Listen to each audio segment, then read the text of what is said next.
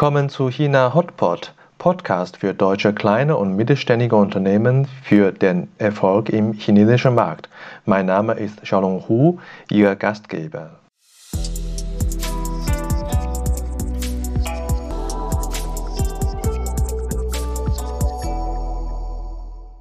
Hallo, willkommen zu China Hotpot. Heute Episode 99.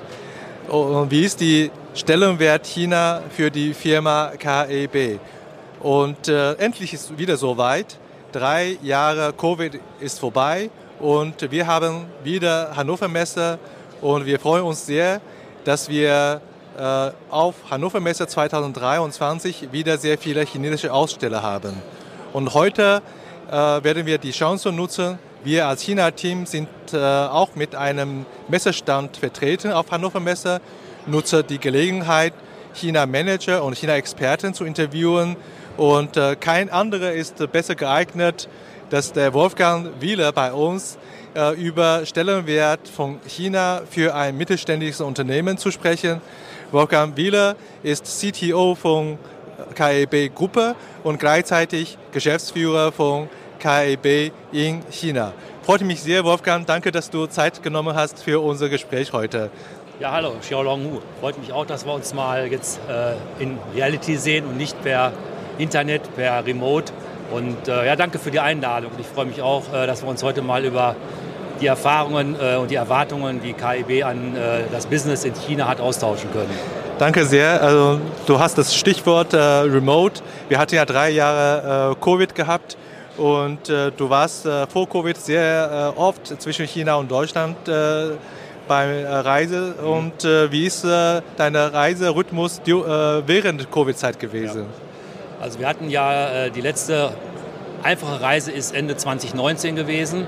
Dann kam ja im März 2020 die Erkenntnis, dass also Reisen schwierig wird. In 2020 hat es dann trotz aller Anstrengungen nicht mehr funktioniert und in 2021 dann mit einer PU-Einladung konnte ich dann ab September, äh, von September bis äh, Dezember in China verweilen und das gleiche nochmal im Jahr 2022, also auch wieder von September, diesmal aber bis äh, ins Jahr 23 rein Januar. Aber es war schon äh, sehr schwierig, die Einladung zu bekommen und die Flüge zu organisieren, die ja immer mal wieder abgesagt worden sind, sodass ich insgesamt in, dieser, in diesen drei Jahren Covid äh, zweimal längere Zeit in China war. Ja, äh, das glaube ich dir. Wie habt ihr in der Zeit dann die Kundenbesuche organisiert? Ihr habt ja sehr viele chinesische Kunden überall in China verteilt. Wie habt ihr das da organisiert?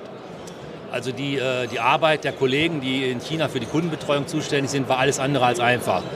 Es war ja immer wieder Lockdowns und immer wieder Schwierigkeiten, dass äh, Reisen nicht möglich war aufgrund von, von Covid-Ausbrüchen, sodass das im Wesentlichen ähm, alles per Remote gemacht worden ist. Es hat wenige Reisen gegeben zu Kunden, die aber aufwendig waren. Deswegen, der Kunde hat ja die gleichen Thematiken gehabt. Also wir haben sehr viel äh, Remote gemacht.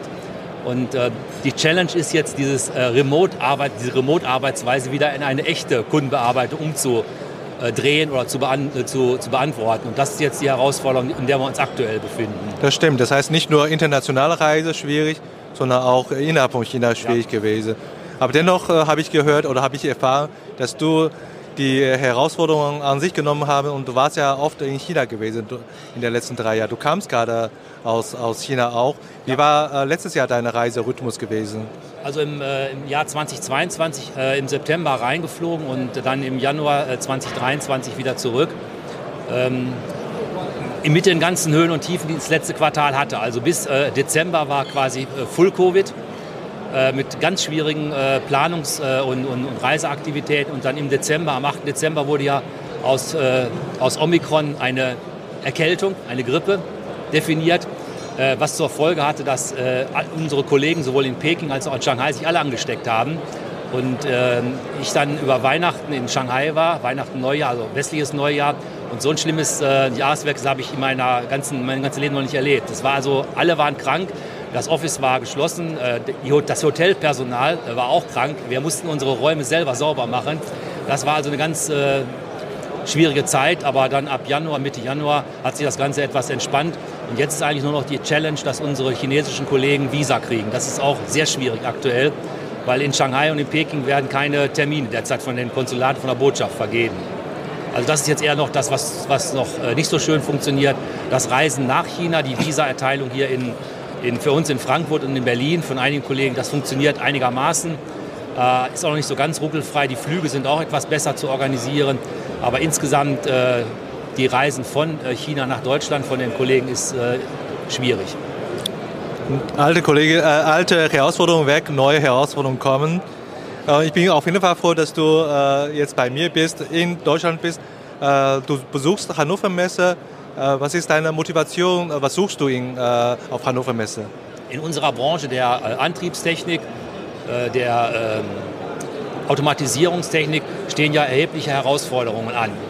Ein Stichwort ist die Energieeffizienz, ein Stichwort ist die Lieferkette, ein Stichwort ist, ein weiteres Stichwort ist natürlich der CO2-Abdruck. Und ähm, da wir äh, ja wohl sowohl Produzent von energiesparenden Produkten sind, also Hersteller von energiesparenden Produkten, als auch äh, Produzent, also Anwender von dieser Technik, orientiere ich mich hier, äh, was sind da so für Angebote äh, in, unserer, in unserem Bereich gibt. Also sowohl auf der Wettbewerberseite als auch auf der äh, Lieferantenseite. Äh, wie können wir diese, diese Herausforderung, ähm, ganz großes Stichwort eben Klimawandel, mit unseren Produkten ähm, reduzieren? Habt ihr äh, oder hast du viele chinesische Wettbewerber hier gesehen?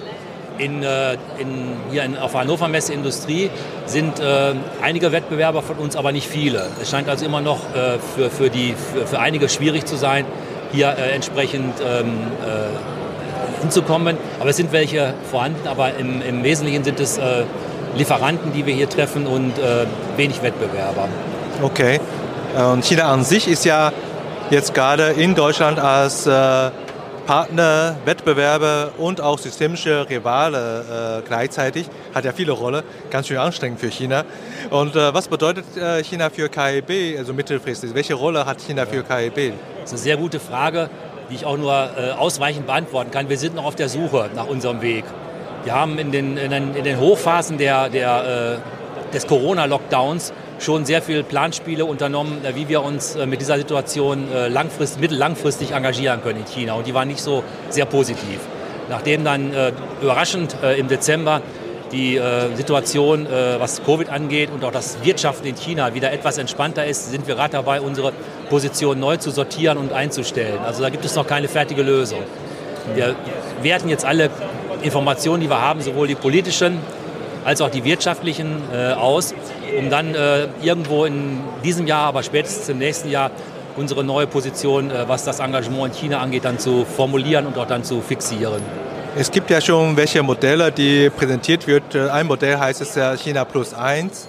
Und das heißt, neben China noch einen zweiten Standort in Asien zu suchen.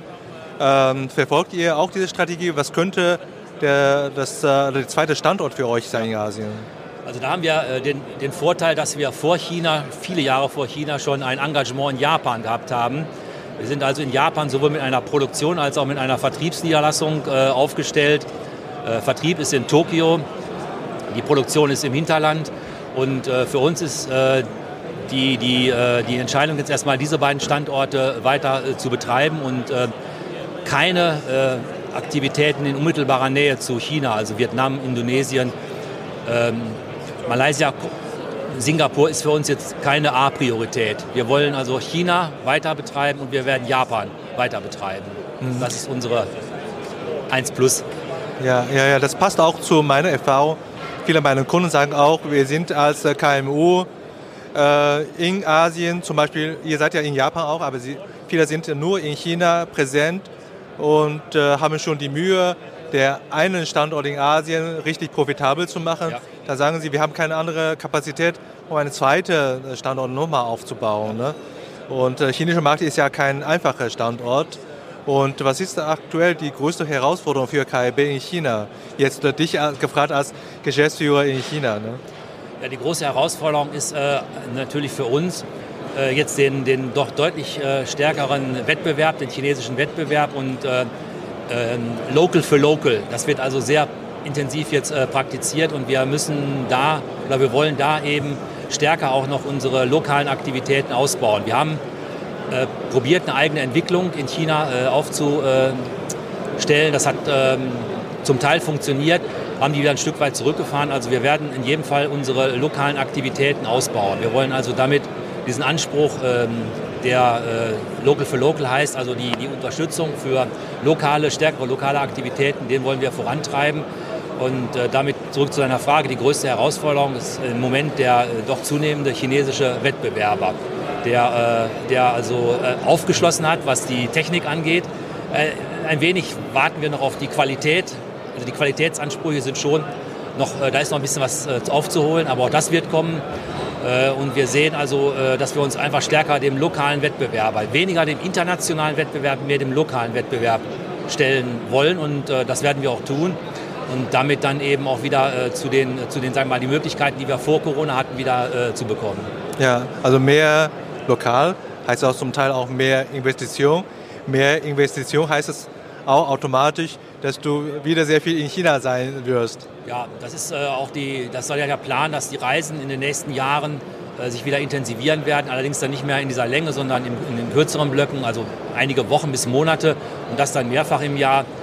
Das ist aber auch, äh, das, das benötigt der chinesische Markt aber auch. Also wir haben die Erfahrung gemacht, dass ein kontinuierliches Bearbeiten von einem Management oder einem Management-Team in China mit den ganzen Erfahrungen, die da gesammelt werden dem Verständnis für die chinesische Kultur und die chinesische Vorgehensweise sehr hilfreich ist und möchten das also mal jetzt äh, in dieser Form weiter betreiben, um dann zu sagen, es gibt irgendwann mal eine Übergabe ähm, äh, an einen Nachfolger meinerseits, aber das wird in einigen Jahren der Fall sein. Und solange werden wir das von, von unserem Management-Team aus weiter betreiben und hoffen mit dieser Kontinuität, mit den Erfahrungen, die wir die letzten, wir sind ja seit 2000, äh, seit 2000 im Markt, seit 2004 mit einer eigenen Firma, dass wir diese Erfahrungen, die wir in den letzten 20 Jahren äh, gesammelt haben, dann auch entsprechend äh, weitergeben können. Dann bin ich aber guter Dinge, dass wir uns bald wieder treffen, hoffentlich dann in Shanghai, ja. dass wir, wir uns treffen und vielleicht nicht nur Wasser zu trinken.